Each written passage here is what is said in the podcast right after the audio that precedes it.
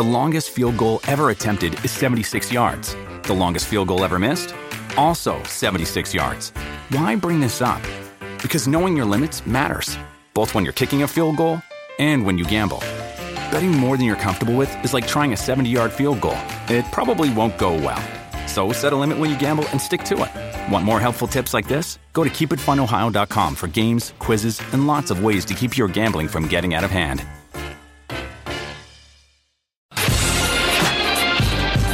The Varsity Radio Saturday Morning Show, presented by the Nebraska Lottery. Strap yourselves in. Here are your hosts, Chris Schmidt. Y'all don't even know he was a virgin until he's 28, and now roll tide. And Mark Cranack. Time has come for someone to put his foot down. And that foot is me.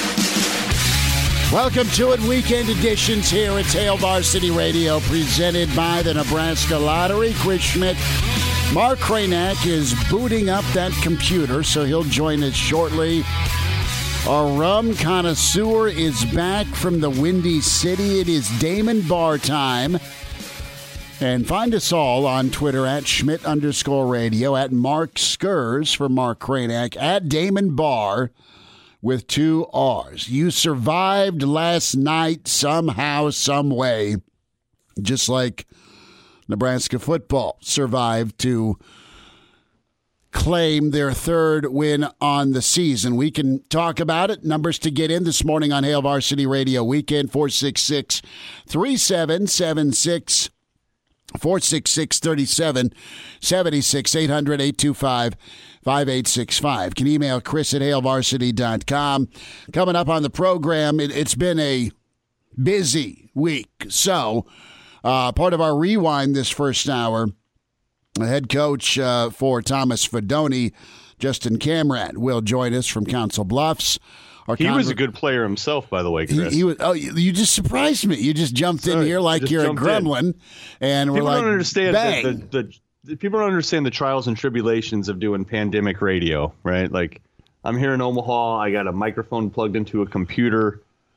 You're down there in Lincoln. We used to be able to be in person. That's not the case anymore. Right. When yeah. when, when, you could when you decided, could go to games, you were down here most of the time, and for a decade Plus, I'd drive up and we'd we'd uh, see our smiling faces together up yeah. in you know Gary Sharp's studio, and then we would eat uh, massive amounts of of Canadian bacon and. Uh, scrambled eggs and, and uh, pork sausage, pork bellies from our friends at Stoysich. I mean, it, it was yeah. it was worth the drive. A to How see to see you. How fortunate was that? Oh, how fortunate was that? We just got to explain this to people. So the the the, the, show that followed ours was the, the Great Outdoor Outdoors Radio with show. Greg Wagner. Yes. Yeah, it's uh, Greg Wagner, right? So it's always it's about hunting, fishing. Zadis could pop by a few times, or you'd see, you know, uh, an ex Husker right. in some camo. Maybe it was Makovicka. And uh, we lost a lot of great souls this year in 2020, but one of the the most genuine folks God ever put on this earth was Jerry Gray, Uncle Jerry. Uh-huh. And Uncle Jerry would, would roll in, and we'd see we, would all put an office pool in. Once our nine our show got done at nine, Jerry's first swear word, we'd all put five bucks in the pot, and some of us would draw three minutes after nine, some of us would draw uh, 905, but it was a, a, weekly contest where Uncle Jerry would drop an F bomb. And, well, Chris, uh, you yeah. and Mark, uh, boys, Get uh, hey. get a get a sandwich and get uh, get a get a get a bleeping sandwich. Uh, there we go. Neil Neil won the pool. so exactly. So we're there. It, the show ends at nine. Their mm. show starts at nine as part of that deal, the, we the, eat like we've never owner, eaten before. yeah, the owner of Stoysich walks up with just these ten like troughs. Ken of yes, Ken. All kinds of like sausage on ciabatta, mm-hmm. like spicy sausage. It'd be like Italian sausage links swimming in peppers. Like it, this complete smorgasbord, like dream world, at nine in the morning. Oh, it was so perfect. Well, and what sausage. happened to that? Where's our Where's our new like breakfast sponsor? Well, I don't know, and uh, we'll we'll figure that out. But speaking of sausage and peppers, was seen several episodes in Sopranos. There was always Tony, Mr. Tony, eating sausage and peppers. the king of North Jersey. Nebraska surviving in New Jersey last hey, night. I see what you did there. What the hell? That game had everything. It was a bad bachelor party. There was a farm animal, there was a stripper, there was meth. Uh, the police were called. Go through the list. And somehow, some way, you survived to the next morning. Nebraska survived that Yeah. football game. And brother, I'm I'm torn because and and I've got a new nickname for Rutgers, and this this credit goes to my nephew Dixon because I watched the first half with mom and, and Mark, my brother, and, and the family. And then I just I, I had to do the post game last night for Real Red Reaction, so I, I went to my house to get set up, and we did the pregame at at uh, Gate Twenty Five. Love those folks for having us out, and I mean I was I was in a foul mood. Look, dude, I I check my my fandom at the door, right? I, I do. And growing up, going to Nebraska games, we all loved Nebraska football, but you get into work, work is work. You look at it objectively, and there you go. But you're with family, it's December, and you're watching this thing, and you're seeing Nebraska just roll. You're seeing a run game, you're seeing a game plan that is on the ground. It's not forced. Let's throw the football sideline to sideline for, for two yard gains. That, that didn't work at times last night. But, you know, you look at the Minnesota game plan, everyone's been pissed about that for a week and a half, and I get it. Yeah. And then you go into Rutgers and all right, here's Mills, here's here's Adrian, here's here's here's Corcoran. I mean, God, that kid played well last night. And and then oh, uh, the, people are wearing sleeves. I get it. It's 22 degrees at kickoff, and and the fumbles happen and the interceptions, and you see the the greatness of Adrian with with him running and throwing. Because man, he he looked good at times, but Adrian giveth and taketh away last night, where. Uh, six of the, the, the 21 points are spotted because of, of turnovers, right? Thank God the black shirts were like, we're, unha- we're, we're not having any of this because of, you know, there's four turnovers and Rutgers gets six points off of turnovers. Cruickshank, for the love of God, get him to transfer again because he's two for two against Nebraska with kickoff returns. So 14 of the 21 points are due to just horrific self harm by Nebraska football yet again but it was absolutely par for the course for Nebraska football 2020. The difference is is their margin of error prevented them from beating the Iowas and Northwesterns uh, of the world, right? And you saw them uh, early in the year. They were unable to keep the game close against Ohio State again because of turnovers. Uh, the Illinois game was was ruthless. The, the way they came out, and again, you factor in the turnover bug and then the Minnesota game. I mean, that was your difference last week. Nebraska got got body punched, tired out in the second half defensively, and the two turnovers led to two scores. There's your difference for the Minnesota Nebraska game in the Big Ten. Well, Nebraska overcame it. Uh, because Rutgers is that bad, but it, you, you shouldn't like just gloss over the fact Nebraska overcame it for a team that's mentally unstable a lot of times due to their self harm. So my biggest takeaway is, brother, Nebraska found a way to win. They put up a ton of yards. You saw a blueprint with power football last night. A lot of that was who the opponent was. But the point is, is Nebraska and Scott Frost in this offense stuck with what was working. Now, uh, there was a time there where Nebraska got inside the in, inside the ten again, and it was a third down speed option that Nebraska got Wan'Dale in. But they started throwing the bleeping football inside the ten, uh, and and Twitter was on fire. You know, you're running the football all the way down, and now you're you're throwing it. I get things shrink. I get the boxes packed, all of that. But uh, Nebraska was better at just sticking with what worked last night, even though Nebraska tried to help Rutgers beat Nebraska last night. So it was it was 2020. Nebraska football in a nutshell. You'll take it. Kranak, I don't know from a tone, post game, immediate reaction that Nebraska is real thrilled about playing another game uh, this season. I'd, I'd like to see them play another game, but that's that's selfishness on my part, wanting more Nebraska football. I think everybody is exhausted. I heard Marty and McGee talking about Dabo Swinney uh, his description of just what 2020's been for their team, and they kill everybody, right? I mean, they're uh, they're they're it, them and Bama, and, and you know the the usual candidates for the football playoff. So we'll see where Nebraska goes. It's been a, a, just a pure joy to watch Cam Taylor Britt do his thing. Will Honas, uh, Stille, that that defense, man, they they really carried this football team a lot this year. And then it was nice to see Adrian gut through because uh, he was dinged last night, but he threw the ball better. There's still some some mistakes, and you can't ask an athlete to ever be perfect. But man, just just take away half of those turnovers, and this thing's a 42-21 win for for Nebraska. It's just it's just maddening. But you, you exhaled and you smiled if you're a Nebraska fan that uh, despite your best efforts, you found a way to win last night, uh, 28 21. So uh, there are silver linings in every ball game. The defense has gotten better. You saw Adrian do his thing. Wan'Dale was nice. He got into the end zone. And uh, thank you, Dedrick Mills, for manning up and just mauling dudes because he felt uh, probably the best he's felt in a long time. He was really running downhill, and you saw a glimpse of what your offensive line can be good at and that's firing off the football and running power game.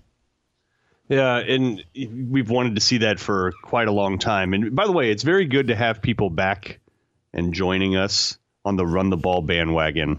Cranack, you've, while, been you've been you're not only a member of the club, you've been the president for years. Listen, for a while, people had deluded themselves into being like, no, you don't have to run the ball. You can do anything. You can pass the ball. You just got to do it better. I think people finally realize, shut up. All right. It's here. You run the ball. Just period. Just stop questioning it. Just stop. Um, here's the other thing that I want people to stop questioning. And you see enough of this back and forth on, uh, granted, it's Twitter, which is a cesspool, but you even hear it some in person on the rare occasions that you can, I don't know, interact with a human being these days that's not your immediate family. Um, this talk about how is this any better than Riley? How is this any better than Callahan? They they would have quit last night As, under Riley. Thank you. Can, can I? I just pulled up just just to remind people. Can we just put this to bed for a second? Listen to listen to the last three games in the Riley era. Fifty-four to twenty-one to Minnesota. Mm-hmm. 56 to 44 Penn State, and that one wasn't even that close. A lot of Nebraska garbage scratched points. out a couple scores late when the fourth stringers were in. And then then closing 56-14 at home to Iowa when Noah Fant ran like it, it was like a track meet. I mean, just like untouched, f- streaking to the end zone constantly. Look, that that team caved and quit. Granted, there was a lot of stuff swirling. It was obvious the writing was on the wall, but the, the team quit, let alone Northern Illinois at home. Right? The team quit on Riley and crew. And then you go back to like Callahan 07. those were just historically bad drubbings that Nebraska took. That is not where Nebraska's at right now. Scott Frost has this team. Hmm. Are, are are there individuals maybe that aren't completely bought in, such as a left tackle whose job is to kind of protect the quarterback's backside that decides he doesn't want to participate you, in the for, final game you of the year? Former left tackle. But but does doesn't that tell you something? Right? And and I'm not saying that to criticize the kid. I get it. You look, if you if you look at it from just kind of an individual sort of libertarian point of it's view. It's a business decision. It's a business decision, you understand it. But, but really? Like it, doesn't that tell us something about the kinds you got all sorts of personalities, personalities uh-huh that you got on the team. Look, that's your look offensive linemen out of out of every position. Very those are the unselfish are, people. Yeah, they're selfless, right? They're not about the individual. They feel a, a deep responsibility and have a deep amount of guilt when something goes wrong. you know what I mean? Like, do you, do you see how often when like a, an offensive guard or tackle gives up a sack or something, it just looks like they feel the weight of the you know, it's almost like they're getting admonished and in Catholic school in the 1920s. They just look so mm. crushed. It's ruler in detention time, yes. Right, that they let down the team. And and that and you're having one of those guys. You're you're kind of all time leader at starts as an offensive lineman. Just be like, nah, see you guys. Tied with Searles, most career starts, 41. Like, wow. Okay, so to, you know when you talk about culture and buy-in and who you inherited and who you didn't, I, I just get the sense that the types of folks that you're bringing on now. And again, there's all kinds of people that can be successful. This is not an individual criticism. It's just more like what kind of team or what kind of team are you trying to build?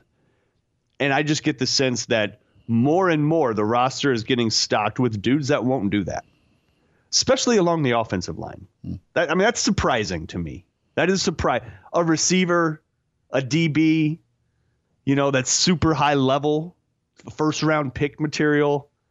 You, you would sort of understand in a year like this. They're naturally a little bit more diva like, right? And especially if you're projected to be such a high round pick. That's not the case here, though. This isn't a top round. This is it's a mid mid first. It's a mid round NFL pick. I don't, I don't know. It, it's just I, think that you know, that says my a lot. my untrained eye says you know a five through seven round guy. Maybe maybe Mm-hmm. he tests well and. Well, you know, those guys. I mean, look at Nick Gates. Nick Gates is an undrafted guy that's been playing center and getting better for the Giants, right? So, no, I I, I get it, and and it comes down, Kranak, to uh, commitment, right? Are are you committed to this program, this word. team, and Great. are you going to go out there and, and play for the guy to the left and to the right? I mean, that's That's a great word. that's and Chris, That's what Scott said last night, and they've moved on from it. Now, I'm not going to focus on Jaimes. I'm going to focus on a dude that was a super high level profile, and that's that's Corcoran. And that guy came in and and. I mean, it wasn't perfect, but damn, he was nice. And you, Yeah. you, you clean up a little bit with Piper and Benhart, right? And Farniok had a good game last night, and then Jurgens, you know, was was pretty much solid. I mean, Kranak, you can get back to doing what you want to do if you stick with it and emphasize it and, and believe it's okay to run the football. You can still be wide open. You can still be Scott Frost, the tempo offense. You can still do those things. But man, you've been so successful when you just kind of hunker down and run the football. yeah. Now, not not everybody's Rutgers. I get it, but you saw the cumulative effect of running the ball in the first quarter and what happened in the fourth quarter. You had Rutgers dudes on all fours, and they were beat up. oh, and they had guys dropping. They they did, and that was Nebraska fans love that because you're I mean, that's- ass kicking you- somebody, and then it's Yeah. time to stop the fight. Right, know, and linemen love it. They want to run the football. Mm-hmm. But You- just you let well, them do up- it.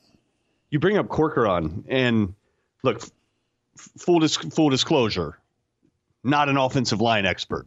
I kind of feel like the only people that can break down offensive lines are former offensive linemen. Right. Okay. It's a, it's not the easiest thing, but what what you can see with the somewhat trained football eye, it- you saw a dude that number one is he can move. Uh, He's he is he's athletic. Physical. At least he looked move physical against Rutgers. yeah, his but his feet move quickly. He gets to where he's going quickly. There's no question about that.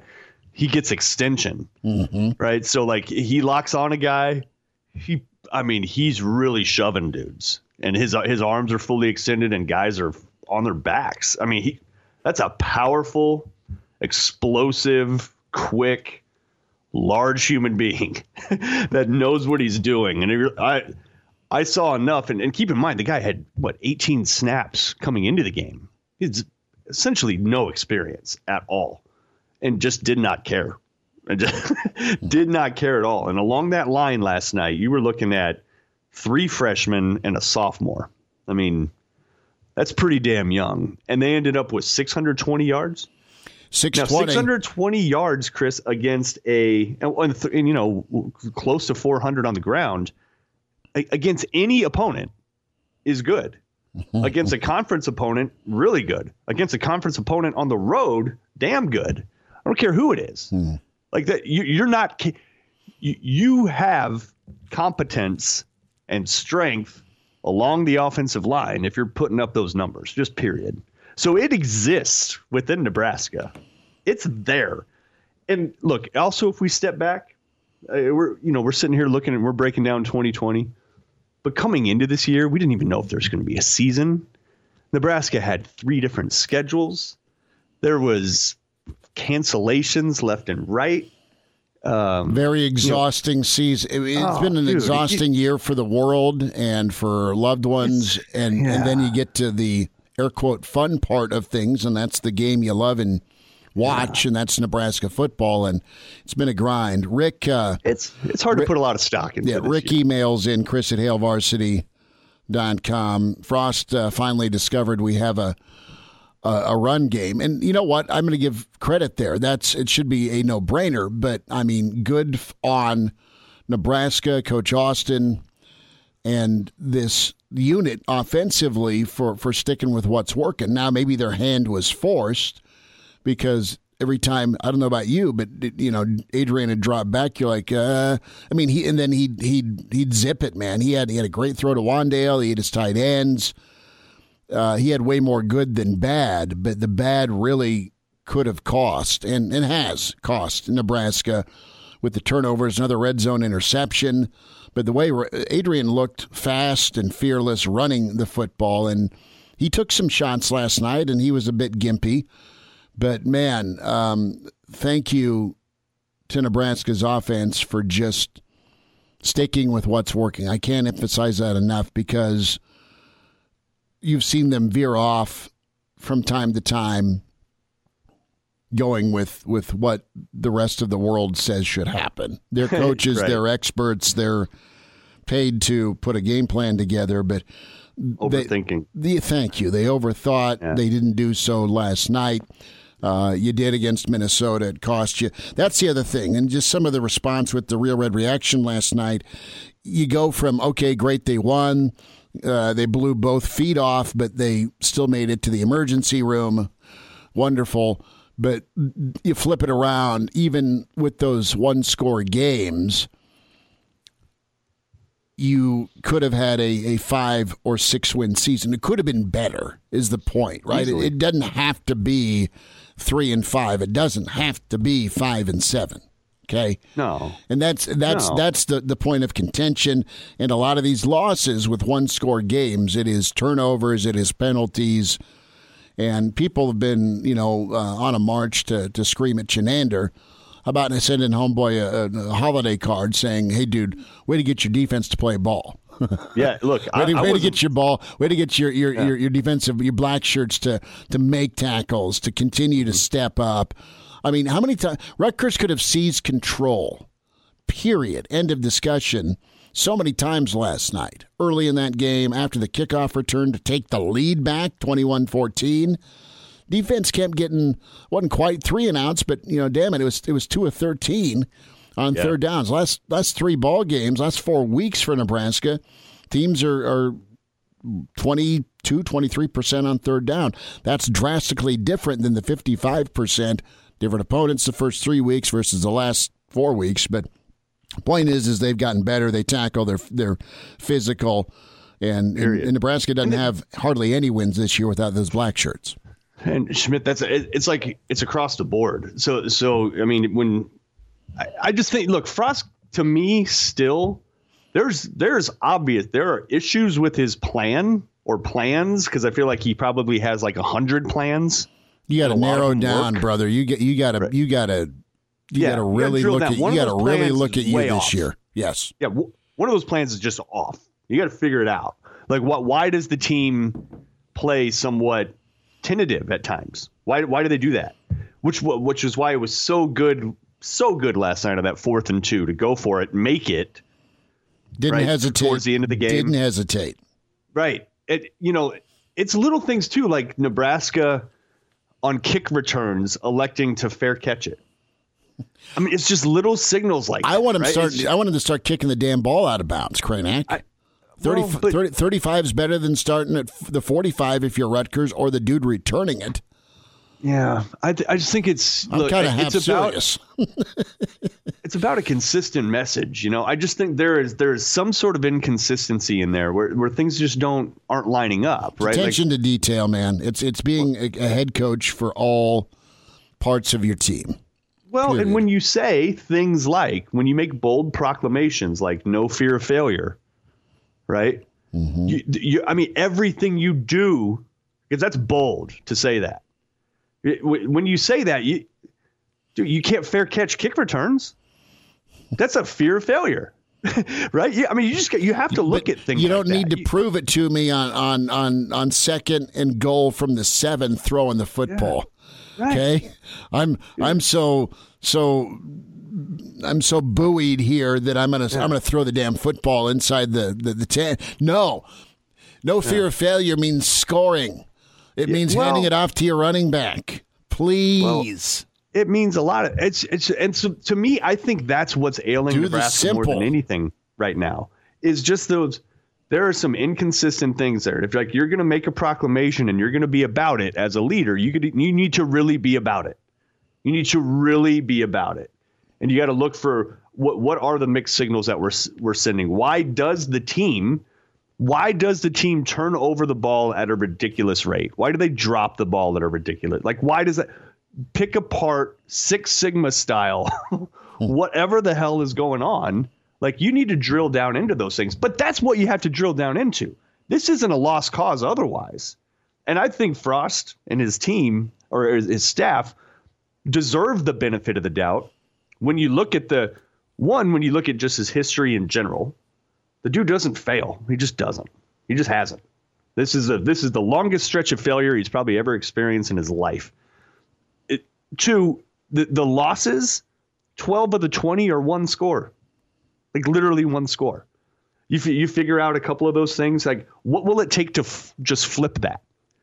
Uh, For as much crap as you want to talk about Frost or, or, or the 2020 team, they're they're within a touchdown of Iowa, who's top 20. They're within a touchdown of Northwestern, who's top 20. I, they're not that far.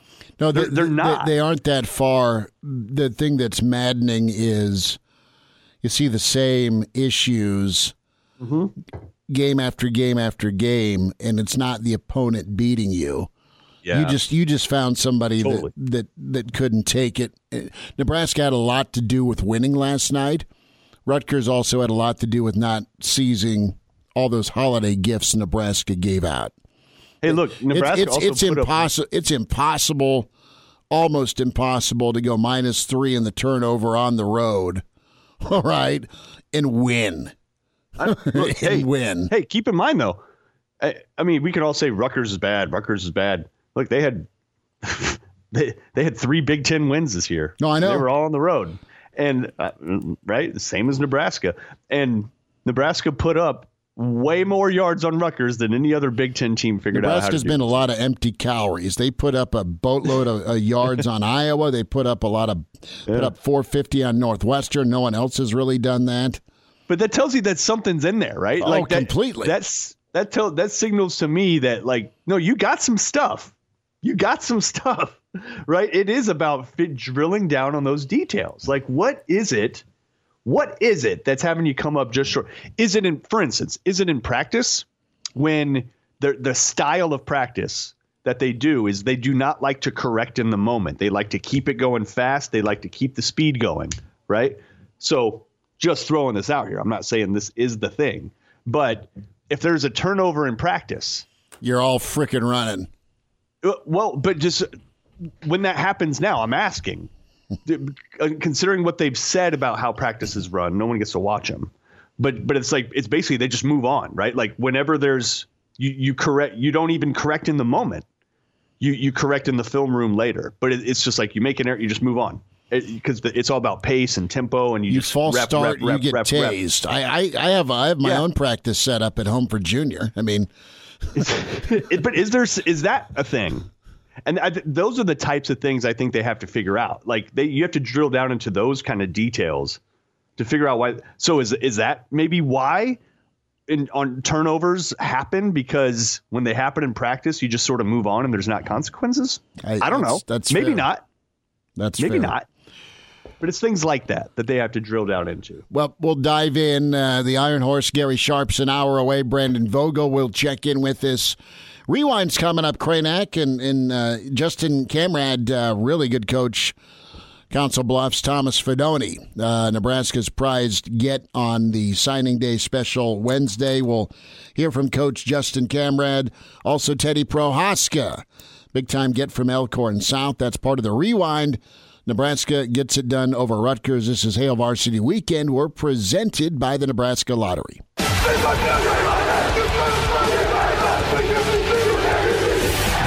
With Hail Varsity Radio, presented by the Nebraska Lottery with Chris Schmidt and Mark Kranak. We welcome in head coach for Lewis Central in Sioux City, uh, in, should say in Council Bluffs. And we were talking Sioux City last uh, segment with, Bob, with Bob's phone call. Uh, Justin uh, Kamrad is with us, the head coach of Lewis Central in Council Bluffs. Coach, thanks for the time today. How are you? Doing good. How are you guys? Doing outstanding. Thanks for, for jumping on and wanted to talk about Thomas Fidone and uh, his commitment to Nebraska. And, uh, Coach, uh, just a, a, thought from you to start out, just just kind of the, the, the, progression you've seen from, from Thomas and kind of his rise. If we could go back to, to your coaching time with him and the player that, that Thomas has become and, and kind of take us back to the starting point of, of when Thomas joined your program and his progression. Yeah, absolutely. You know, I, I think the biggest thing for us is that we get to see our kids really, really early on um, here at Lewis Central, and we knew a lot about Thomas. We watched him play um, in middle school football, um, and just saw his, his progression development as an athlete. You know, and, and at that time, he was a quarterback and he was a running back, and you know, he was probably one of the taller kids on the field, and and knew that he was going to be pretty special. Didn't know where he would end up. You know, and and we've had some pretty good players, and knew that you know, if he was going to continue to play quarterback, he was going to have to wait quite a while before um, before he would be able to step on the varsity field because you know Max Duggan was our quarterback at that time. Um, you know, and then as a freshman, obviously had a really good year. He had transitioned to, to wide receiver for us. We are just sort of trying to try to groom him to get him ready to, to be able to play that position as well as playing, you know, outside linebacker. And then as a sophomore, um, you know, he stepped on the field for us, um, playing our outside receiver, our you know our backside guy. And at that time, he was probably six three, uh, about 180 pounds, and really long and really really skinny, but we but very athletic. Um, you know, and, and so for us, you know, he did a phenomenal job um, playing playing on that state semifinal team. Um, opposite uh, another good receiver for us, Jackson, who's currently at Iowa. Um, you know, had a great year. And then, you know, with Max Duggan at quarterback, um, you know, he was able to learn the intricacies of, of playing wide receiver, what it was take to get open, what was truly open, um, how to really maximize, you know, his abilities as a wide receiver. And, and you know that's where the that's where the process really started for him, and that's where we saw you know what he could truly do for us. And and um, you know over the next two years, you know he really transformed his body. Um, you know, obviously grew into the six six and and 225 pound frame that he currently is, and and became more explosive and, and obviously a lot faster. And, you know, he spent tons of time, you know, in the off season, especially, you know, during this last quarantine time of, of honing in his skills on, on route running and, you know, that kind of stuff. And, and, and it really showed this year. You know, he excelled in, in a situation where many times, you know, the teams were not going to allow him to, to get the football. And, um, he had to beat double coverage, and sometimes he was the decoy guy, and and some guys times he was the guy blocking for the other receivers getting the ball. And so we asked a lot of him. He played multiple positions. You know, he played our outside receiver, a slot receiver in the backfield for us because we had to get him open. And you know, so from an overall standpoint, you know, Thomas uh, as a football player and athlete, you know, he has developed, you know, every step of the way, every year of the way, you know, and, and yeah, obviously we were here for the process to watch it all happen. Coach uh, Justin Kamrad with us, uh, head coach Lewis Central, Thomas Fidone, uh, signing with Nebraska yesterday, all world talent. So, coach, was the work ethic always there to match the talent, or was it just pretty natural for him? And the, you know the the peers around him and, and your guys' culture at Lewis Central, and I think guys like Logan Jones and Max Duggan I mean, guys that are really successful at high level programs doing really nice things. So you got peers helping peers along. What what kind of step forward was it for, for Thomas? Was it just an insane work ethic to get where he's at, or was there always the natural talent, but the work ethic was able to match that? Yeah, you, just hit it right on the head um, with with Thomas, and really a lot of those guys that you mentioned before. Before, um, the fact that he was ultra talented, talented, and we knew that. But he also had a lot of guys leading him and showing him exactly what it was going to take to get to the next level.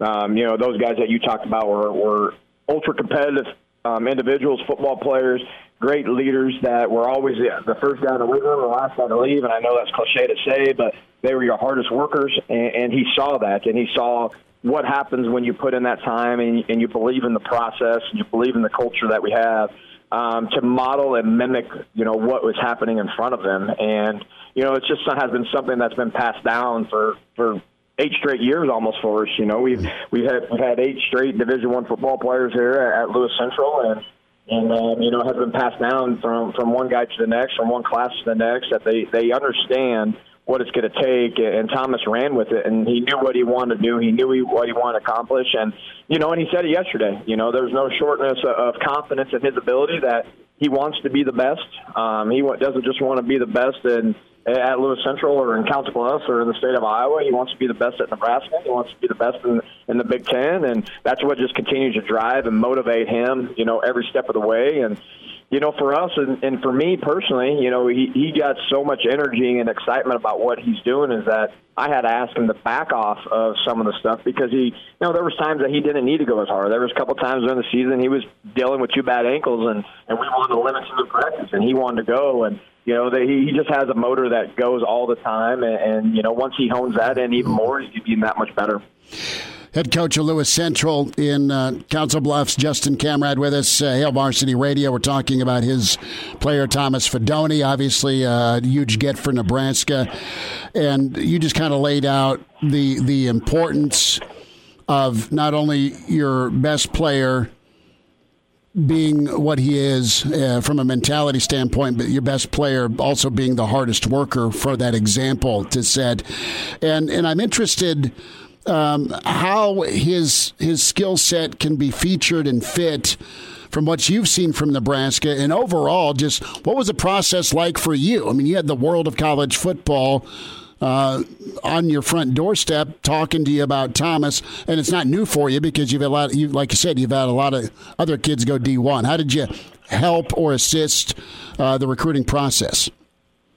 Yeah, um, you know, you think of, of Thomas's skill set and what he does, um, and what Nebraska is currently doing, what they're trying to do. You know, you can only speculate on, on where they're going to go based on what the coaches have done in the past and where they have been in the past and what they share with you as far as what their philosophy is going forward and what they feel they need to continue to improve upon. And um, I don't think there's any question that they want to feature a tight end. They want to use tight ends. You know, they just took three in this recruiting class and have several other guys um, at that position that they really want to feature that, and they understand maybe in the Big Ten that that's that's a position of need.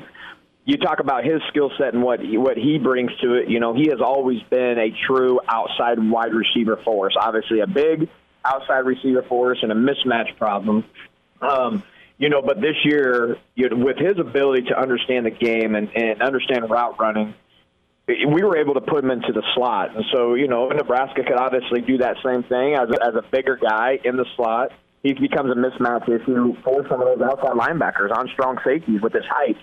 Um, you know, we brought him into the backfield as our H back and brought him out of the backfield and motioned him and did some stuff and asked him to block as an inline tight end. You know, so he has done it all, and, and I think he has the ability to do all of those, which makes him very intriguing to be able to play multiple positions and excel at all of those positions.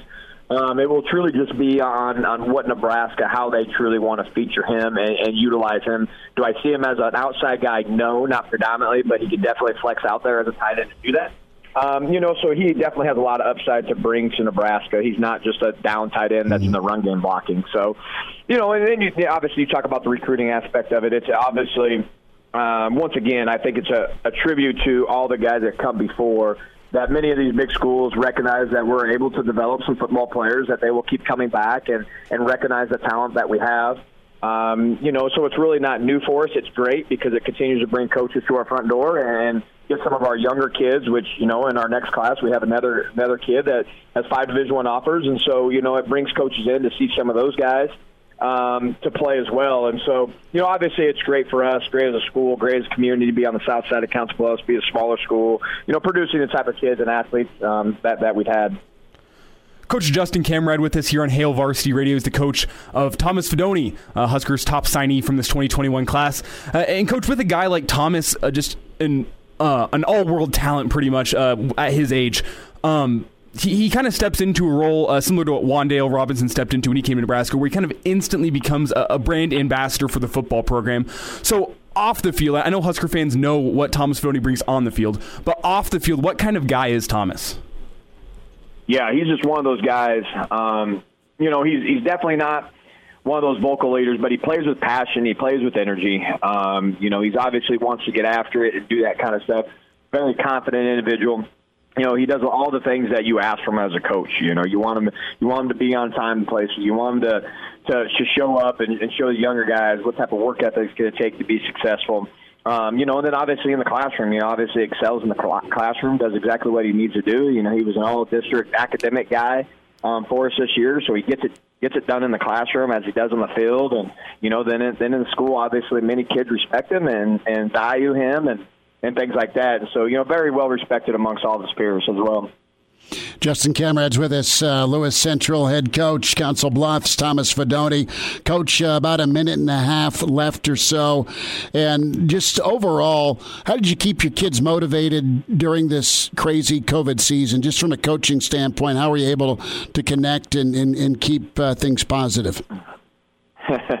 you know, that's, that's, that's the number one question. Um, and I think it was just instilling hope in these guys, especially for our senior class and, and Thomas like that, is you know our kids our kids thrive. They love the game of football. You know, we we put a lot of emphasis in that and just instilled hope that we were going to get the opportunity to be able to play um, this year and and kept them motivated that way. We were able to to find a gym for um, not our entire team, but a lot, majority of our team to be able to get together during the quarantine time. Um, a local gym here in town that the kids all went to and they trained together, and so that was something that was was pretty positive. I think that that kept our kids in the mindset of the game until we were able to meet up with them in July. That was the first time that we really got our kids from from March to July. We really never saw them, and we weren't able to do anything, and so we we had meet weekly and biweekly Zoom meetings as a football team and just try to talk about you know what we want to do, what we wanted to accomplish, and so try to stay in contact with those kids as much as possible, get them together as much as possible,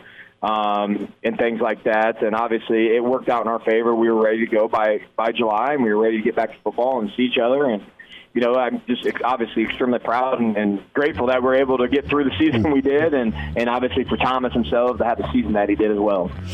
Coach Justin Kamrad, uh, Lewis Central head coach, uh, tremendous program there in Council Bluffs, and big time talent in Thomas Fidone, Max Duggan, and uh, Logan Jones. Coach, it was great to chat with you. Thanks for the insight today. Always appreciate your time.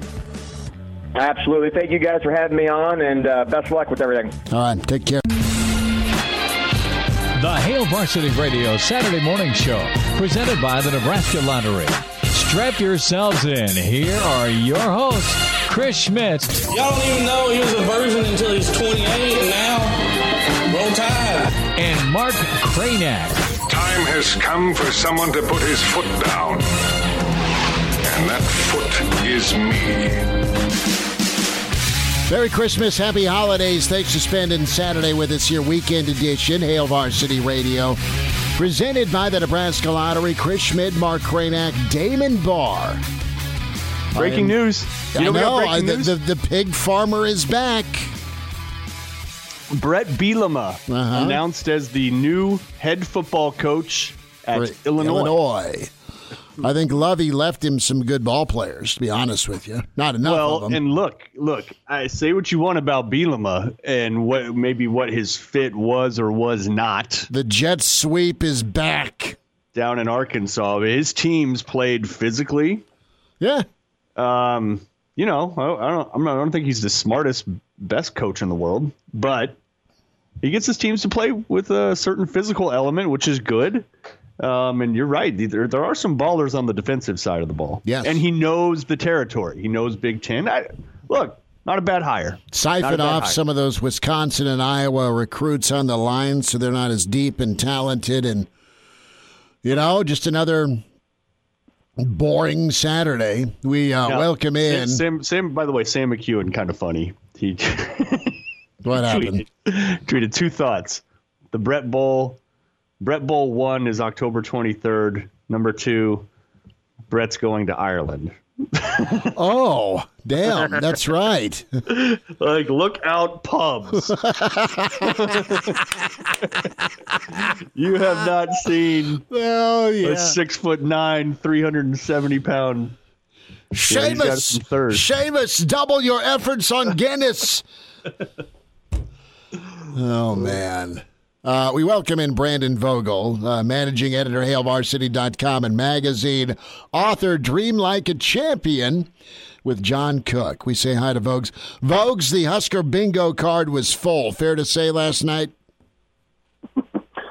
Yeah, had a, had a bit of everything uh, on a cold cold night in New Jersey. Um, I, I think, if I recall correctly, Coach Frost mentioned it after the game. You know how many teams uh, give up four turnovers and the kickoff return touchdown and win. Um, it, it's actually happened in Nebraska before. Uh, Bill Callahan did it against Western Illinois. Uh, Nebraska had four turnovers that day, uh, gave up a kickoff return, and, and won that one. So this one was a little bit harder work, though. It yeah. was, and you just that's what's burned into my my you know you, you try and sift through and are you are you is your beer half full your beer half empty keeping with this Bielema to ireland and, and pub theme? And my takeaway is amazement that nebraska found a way to win last night. And they were dominant. They were dominant on offense. They were dominant on defense. But it was the holiday season to, to keep gifting. And the, the turnovers, the kickoff return, the special teams, the fumbles, the interceptions. What's your take on, on Rutgers? Is Rutgers that bad of a team that they can't capitalize, or was it more about Nebraska cleaning themselves up in the second half, sticking to the run, and then just grounding and pounding here? I mean, your your your column's phenomenal. Uh, HailVarsity.com is where you can read Brandon's work, and what you said about Bear Bryant. Well, just you know, not to lose the game, right? So where, where where's your takeaway with this? What sticks out more to you? The fact that Nebraska did their thing offensively and defensively in the second half, or still the turnovers to kind of keep Rutgers ahead and in this thing?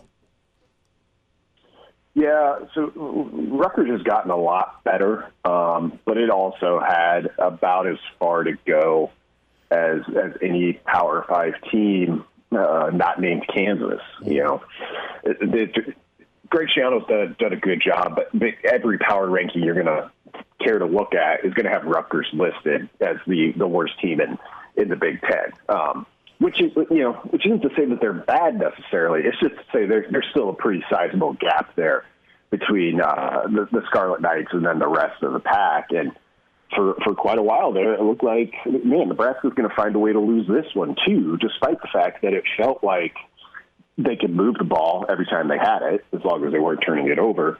I, I think defensively, uh, it was so statistically, it was a good night for for the black shirts, but mm-hmm. also a, a good night in terms of their response.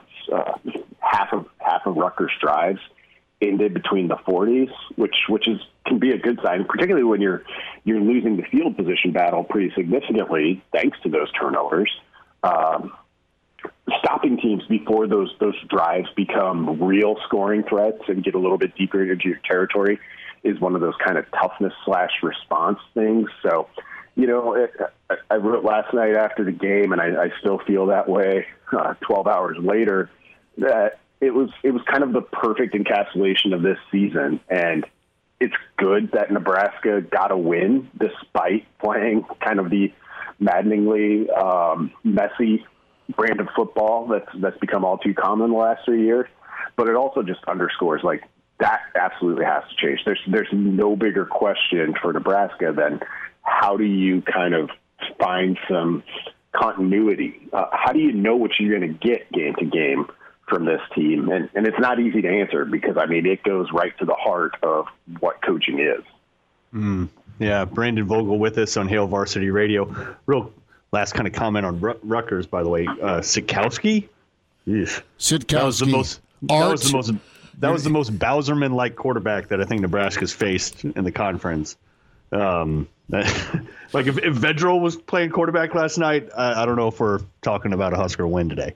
Um, who knows? But black shirts played well, but did they did not get a lot out of the quarterback position. Um, Brandon, it, it's funny offensively for for Nebraska this year.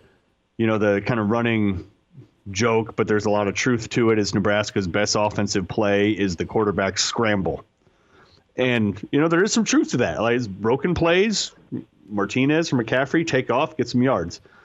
It, that's usually one of three things why you're scrambling. One, receivers aren't open. Two, protection breaks down. Or three, you're just too uh, you have too too happy of feet as a quarterback.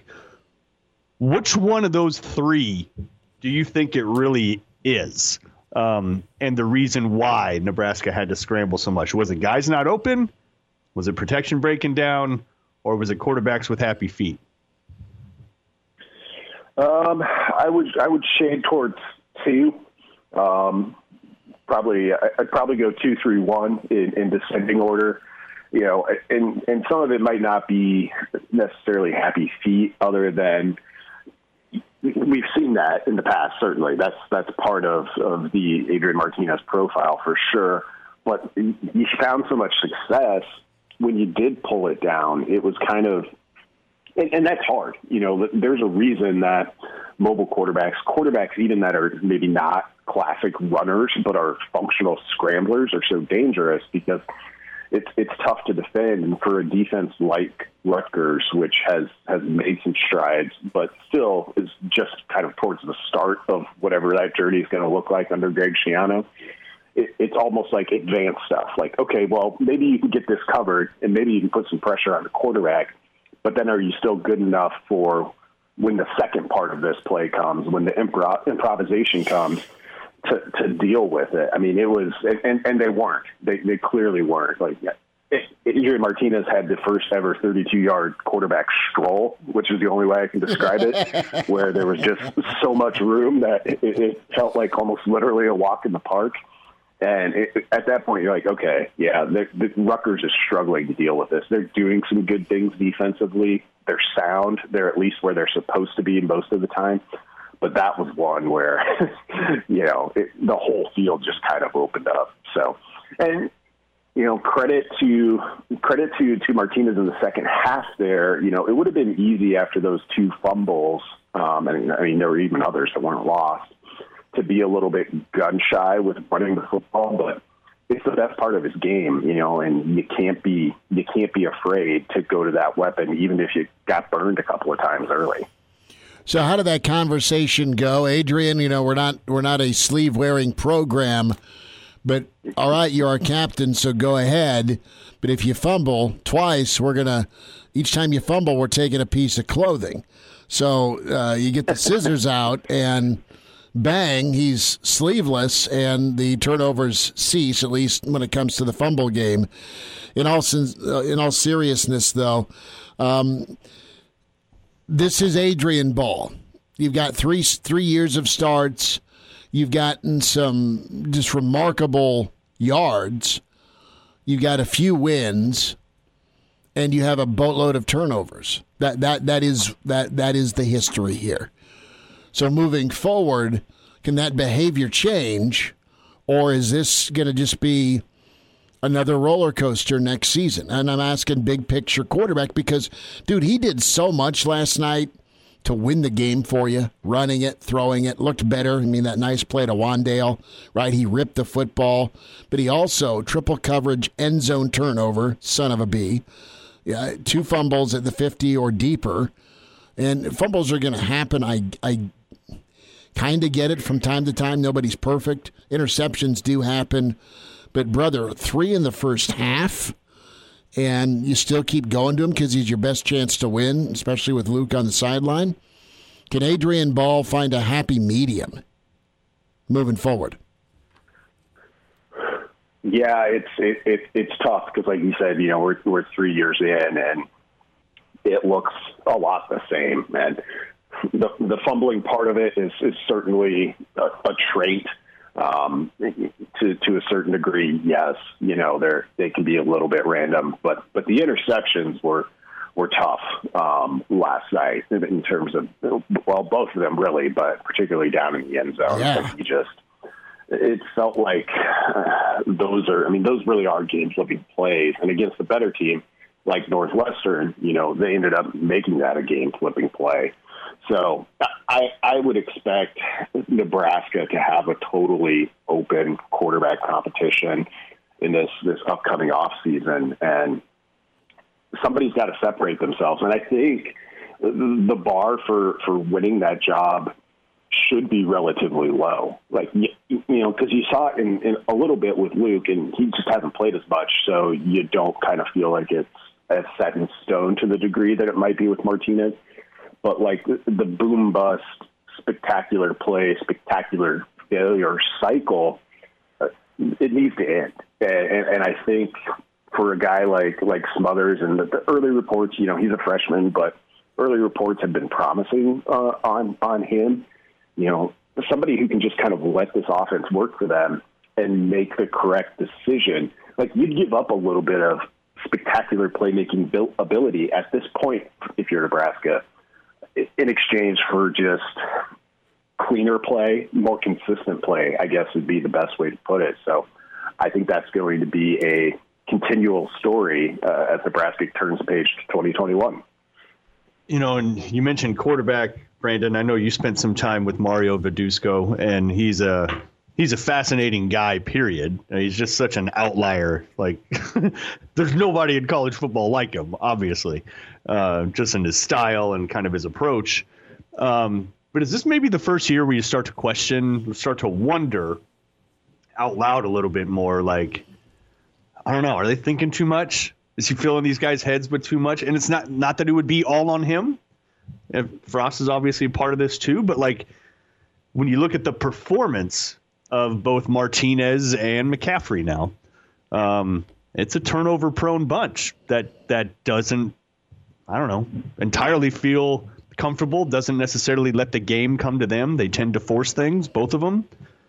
Where do you kind of land on? Uh, you know, maybe what Nebraska does or doesn't do in the off season there. Yeah, I think so. The big difference in 2020 for me between Martinez and McCaffrey was I could I, I saw more often with with Martinez kind of going through the progression. He looked like the more ex- experienced quarterback. And, and I think that's gotten a little bit better on on his front, but it still feels a lot of the time to me like like you're watching somebody do long division a little bit. Like you can watch him go through the progression, but it feels like, but, but you feel it, right? Like you're like, okay, there's like some processing going on here. Yeah. And, you know, I don't know if they have a quarterback on the roster who can do that and make it feel and look a little bit more natural. But if they do, I would probably make that one the the favorite to win the job, uh, assuming it is indeed open. I mean, the coaching staff, both both Mario and Scott Frost, have said since they since they arrived that, you got to be the, a quick blinker, right? Um, and, and I don't know that. Well, we haven't seen it often enough at, at Nebraska, and you're talking about a player who's played, uh, you know, a lot of games over three seasons. And I, I don't want this to come across as as negative about Martinez. I think we, you know, we pretty fairly summarized like what he is capable of, and right now he's he's one of Nebraska's best players. Um, I, I still think that, even with some of the the kind of hangups that we see continually. So, you know, what do you do? It's just when you see him make some of those runs and, and they hold on to the ball, and there's some stunning individual efforts from him, and it's it's just it, it's kind of emblematic, I think, of, of the program as, as a whole. It just feels a little bit too chaotic to produce consistent results still. That's just it. You're you're trying to drill down on consistency, and can you just is it a definition for Adrian? Is this who you are? History says yes, right? But there's still a season of football to be played next year, a senior season and uh, we'll see because you know he was so good last night, but it was so off-putting as well if you're a Nebraska fan because you, you're down and you're struggling because of of the turnover side of things. Brandon Vogel's with us, HailVarsity.com and magazine managing editor. Vogues overall, um, three and five, and I think you, you could argue you could flip that around. Uh, five and three in, Nebraska, as they say, left some some points on the field this season with their record, their losses their one score games, but a win feels better for the fan base going in. What's your immediate reaction with with a bowl opportunity? Do you think this team's too just wore down to to look at it? I think, I mean, I think if I'm Bill Moos, I, I really try and get my my kids and my head coach to go, and I think Scott would want to go, but I don't think we can. As crazy as 2020's been for everybody in some aspect, uh, I'm trying to put myself in the shoes of a football player or coach and say, man, do, do you want to? You fought to play. God love you. You did play. It didn't go as planned. Uh, it's been very energy draining. So let's let's take a road trip to somewhere that may or may not allow people. Do you think the brand? What was your initial blush blush last night about bowling? Yeah, uh, you know, uh, the, my sense from kind of the players and from what Coach Frost had to say about it is it seemed pretty unlikely that they're going to, I guess, opt in to to that opportunity should it present itself. And I, I think it would. Um, I think if Nebraska wanted to go to a bowl game, it, it would it would find an opportunity to do so.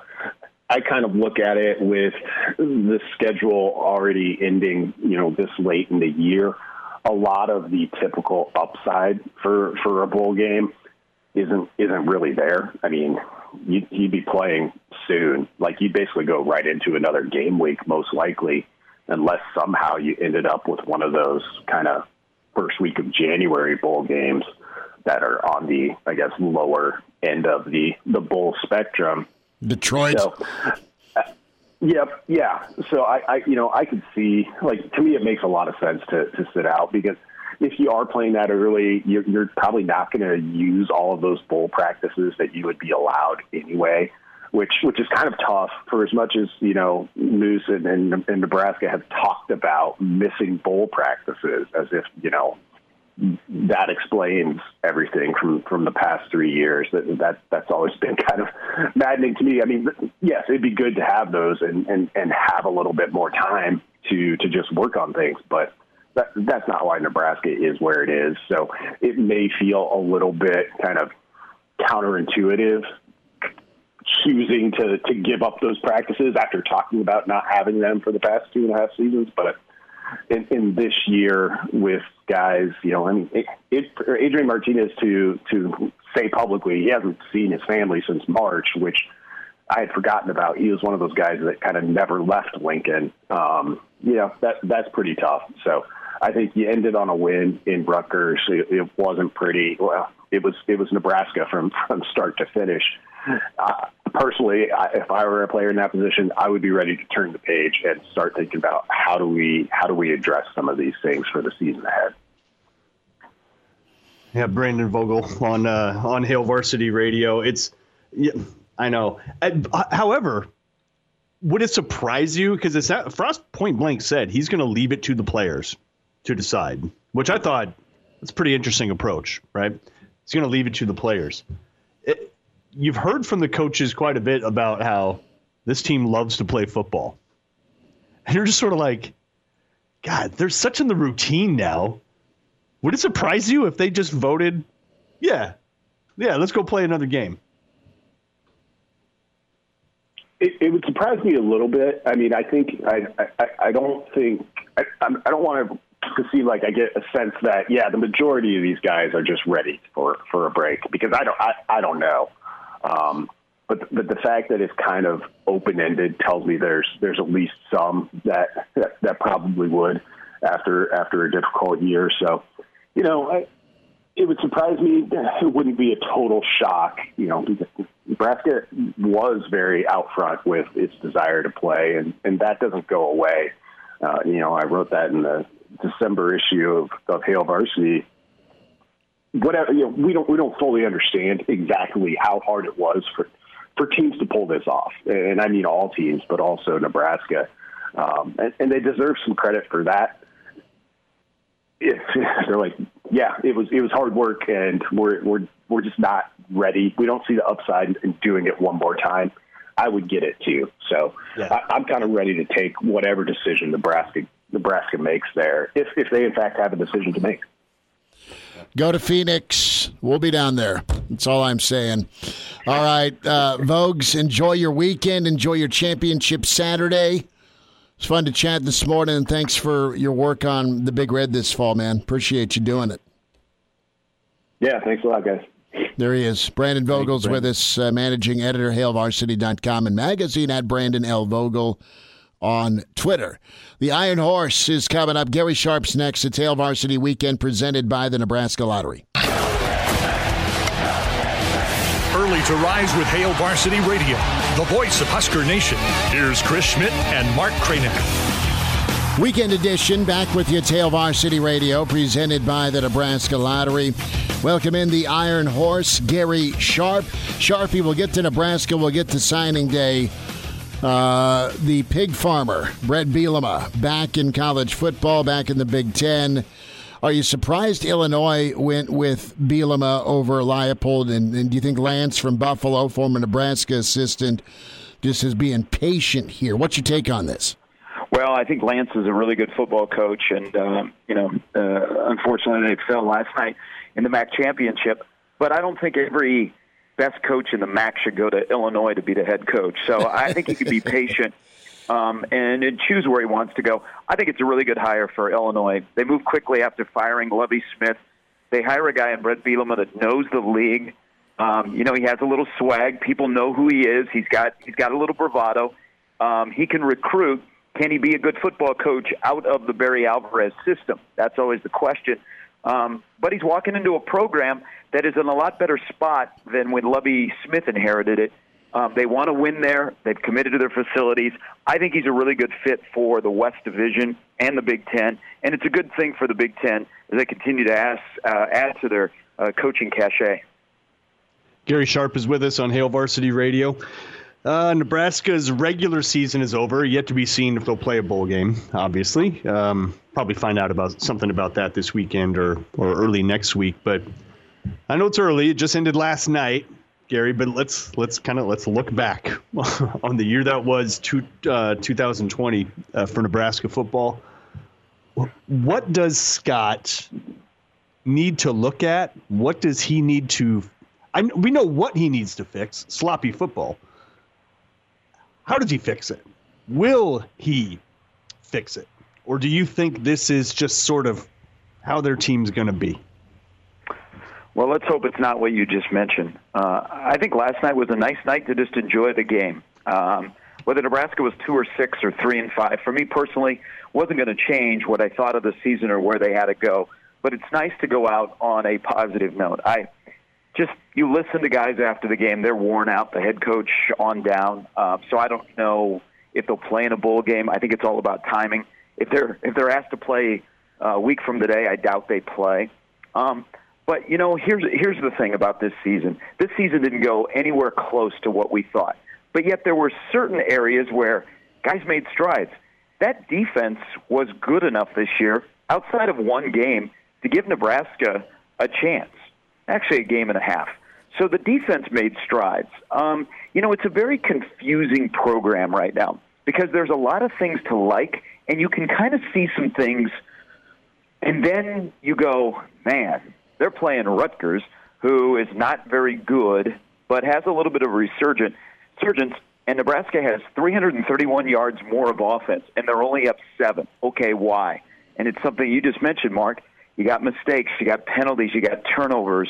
Um, I think there's things to be tweaked. I think there's definitely things to be fixed, and there's no reason to believe that the head guy will not do it because I've said this when Nebraska walks off the field against Minnesota on Black Friday next year, the end of 2021, there will be no gray area on if this is going to work or not. It's either moving forward or you got to make a tough decision. But I would like to see Scott start to treat this program as a business.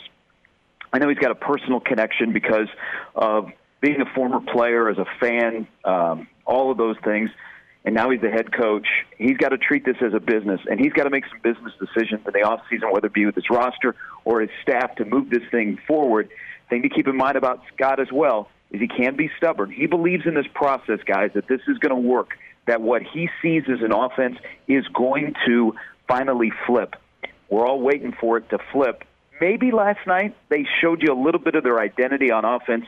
We'll see. But I think the next couple of weeks will be very intriguing in terms of who's going to be here uh, moving forward. But 21 just became super, super important. Gary Sharp's with us, Hail Varsity Radio Weekend Edition.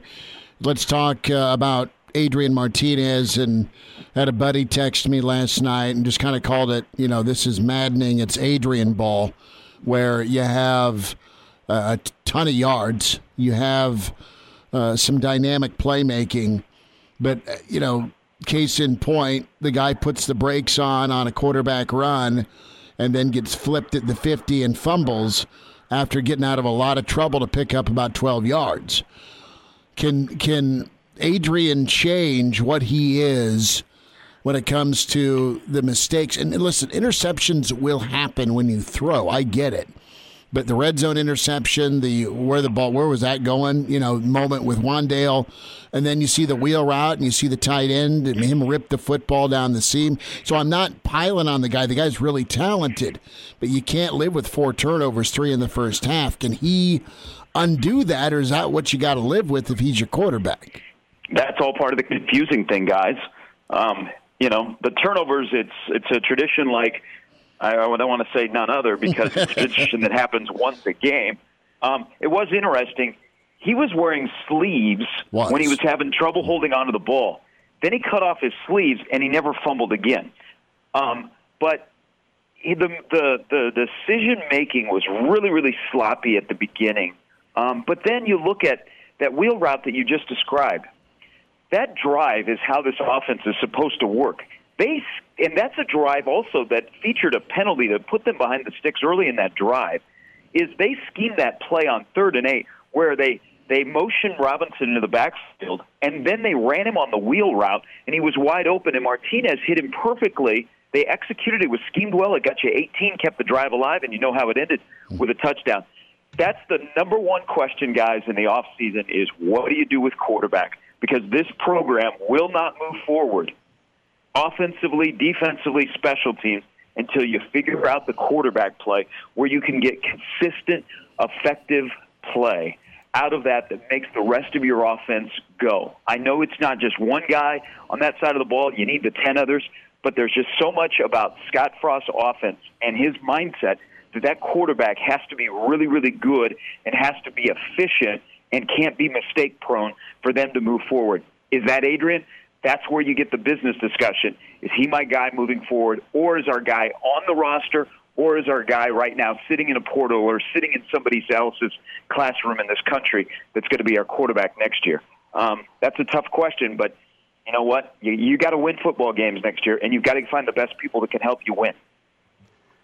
Gary Sharp with us on Hail Varsity Radio. You know, Frost proclaimed, uh, you know, one of his bold proclamations is the, you know, no no fear of failure. That's that's something that our team, that our program is going to be about. I just see it as one example when you talk about being the head coach, running it as a business. I see that as one example of mixed messages that you are sending from the top of the, you know, top of the top of the hierarchy there uh, as the leader when you decide to do things like fair catch kicks, right? I, it's do you think it, it? Put it this way: I think it's things like that that's holding this program back. I don't think it's a lot of physical things, right? I don't think it's a commitment thing. I think you have, generally speaking, a roster full of dudes that are committed. I think, generally speaking, you have decent enough talent to have more wins than you have. I think they're in really good shape and are pretty strong and are pretty fast.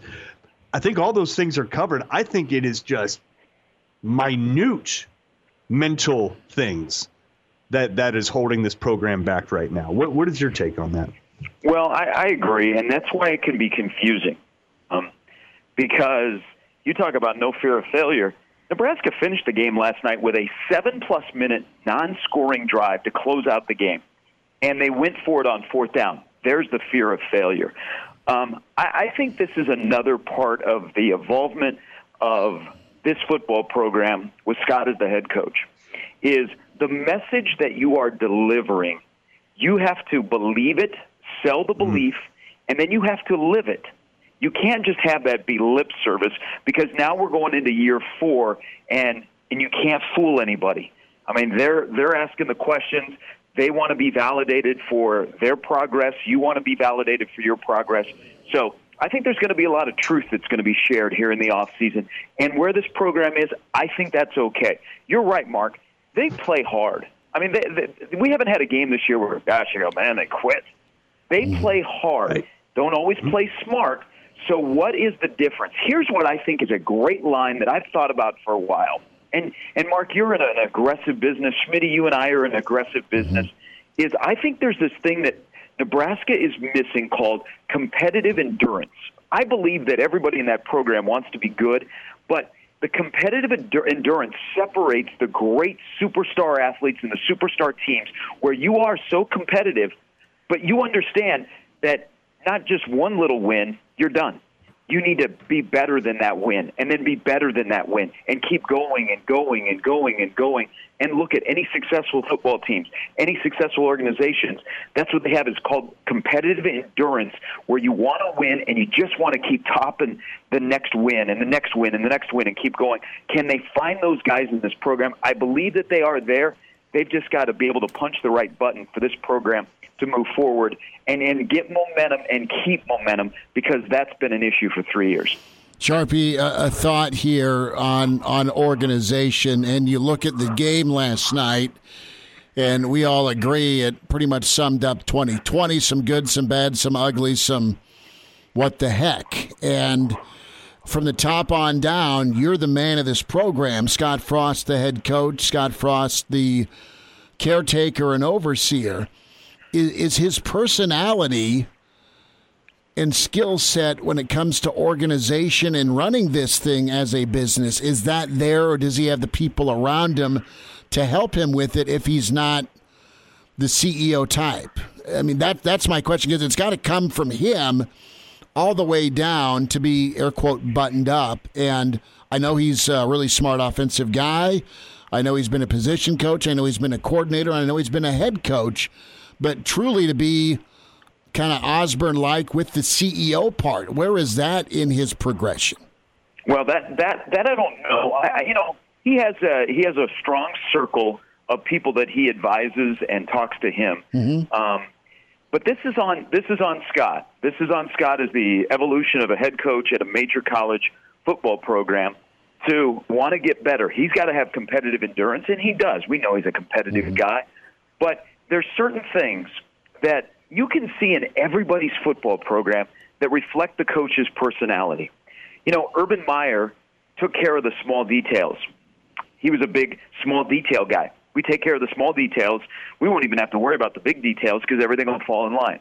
Well, I think one of the major off-season projects for Nebraska in terms of taking care of the small details, put the turnover issues aside and either giving it up or not being able to take it away on a consistent basis. Guys, when I look at football programs and I'm trying to get the identity of a program on how they operate day to day, I usually look at special teams because that's one area that gets pushed to the side.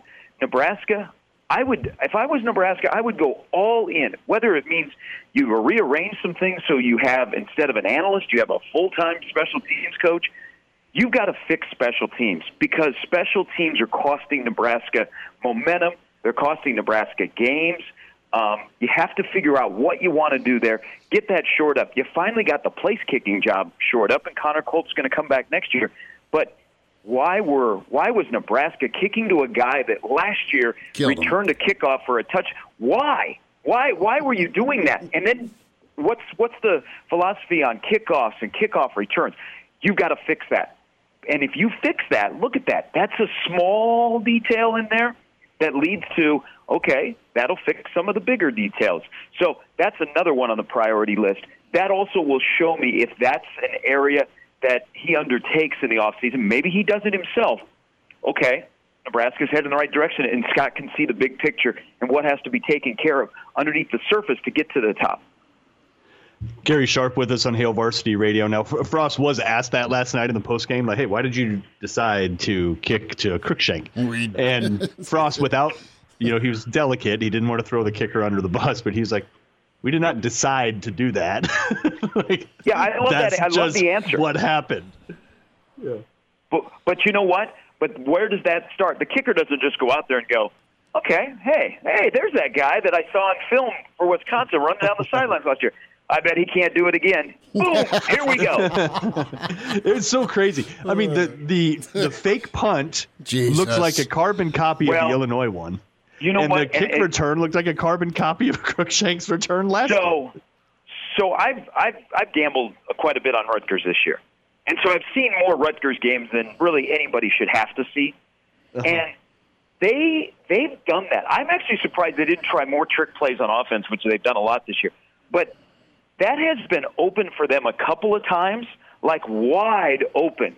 This is just me, a degenerate, watching some Rutgers football. Hmm. Where is the special teams coach watching film going, you know what?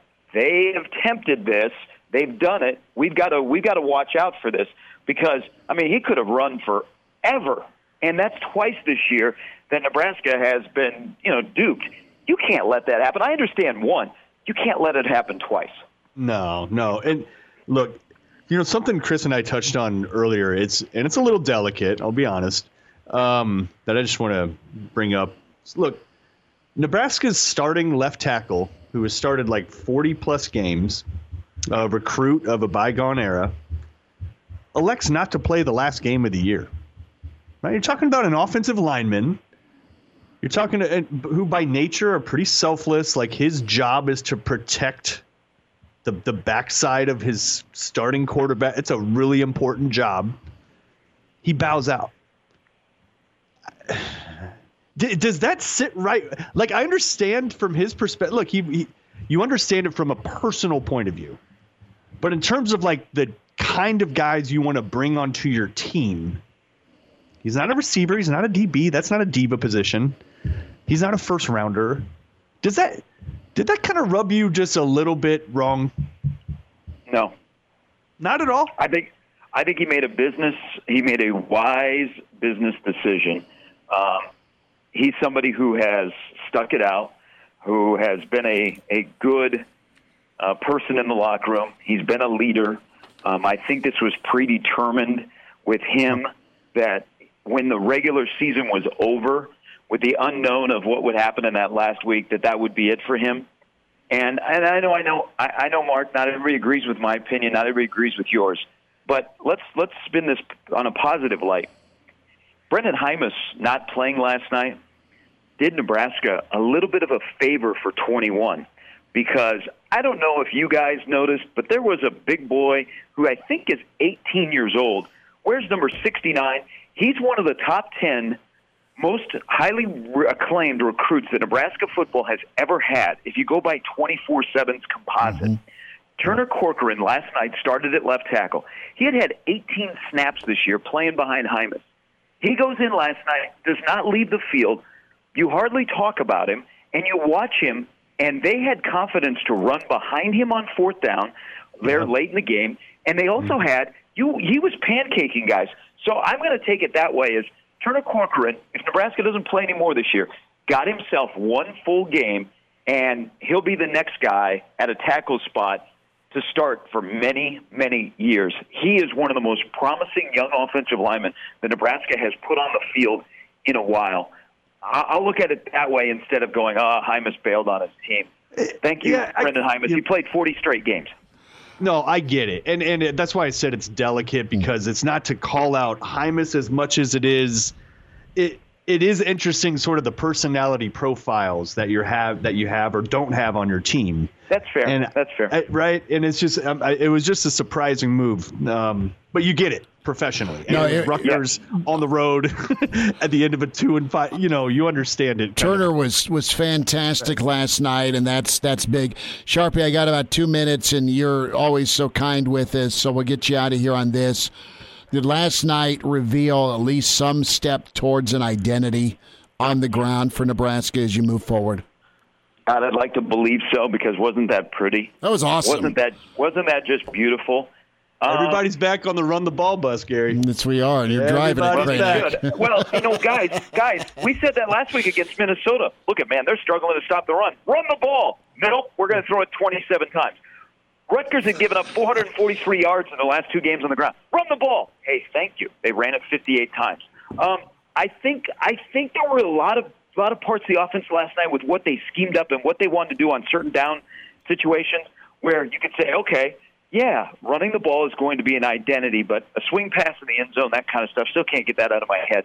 Now you wonder what is Mills' decision because last night was a good night for his tape. What does he do? Because guys behind him, I think it's a jumbled mess of, of these great unknown parts for Nebraska at running back. But I, I, I liked what I liked their efficiency last night. Yeah. They ran the ball 58 times and they threw the ball to 10 different pass catchers. That hasn't happened in a long time for Nebraska. I, I want to say yes, it's going to happen, guys. That's the identity. But we know this program basically is week to week instead of setting up an identity from month to month. So. Mm-hmm. I don't know. That's a good way to end. That gives you a little tease. Maybe that's that's an offing. Gary Sharp with us, the Iron Horse. Sharpie, enjoy your football today, man. Busy day of it, and always appreciate you jumping on this morning.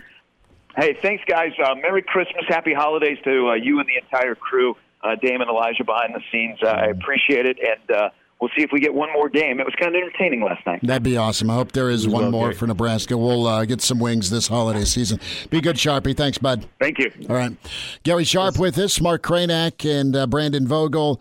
Uh, the Rewind featured Justin Kamrad, head coach of Thomas Fidone uh, over in Council Bluffs. He had a great profile on his uh, star tight end as it was signing week. Kranak, uh, we are not scheduled to uh, to be in next Saturday, which is Ah, yes. all good. We uh, are looking probably at uh, 2021, that first Saturday in, in January, to be back for the weekend edition. Is it is this subject to change if Nebraska does end up playing if, a game? if they go bowling, I mean, I'm not going to. If they uh, are playing next Saturday, if they do go, yes, we'll. uh, Yeah, it's subject to change. Uh, if hey, they, by the way, they are playing, we'll be in. Prediction running back position. Tape it. Tape this. Record this. Gabe Ervin ends up being your starting running back next year if Mills leaves. I'm and that fine. is the signee out of Georgia. I'm okay. serious. And Damon's like, shut the hell up, go go to break. Um, uh, listen, I think Ervin's nice. I think you've uh, allegedly recruited well at running back.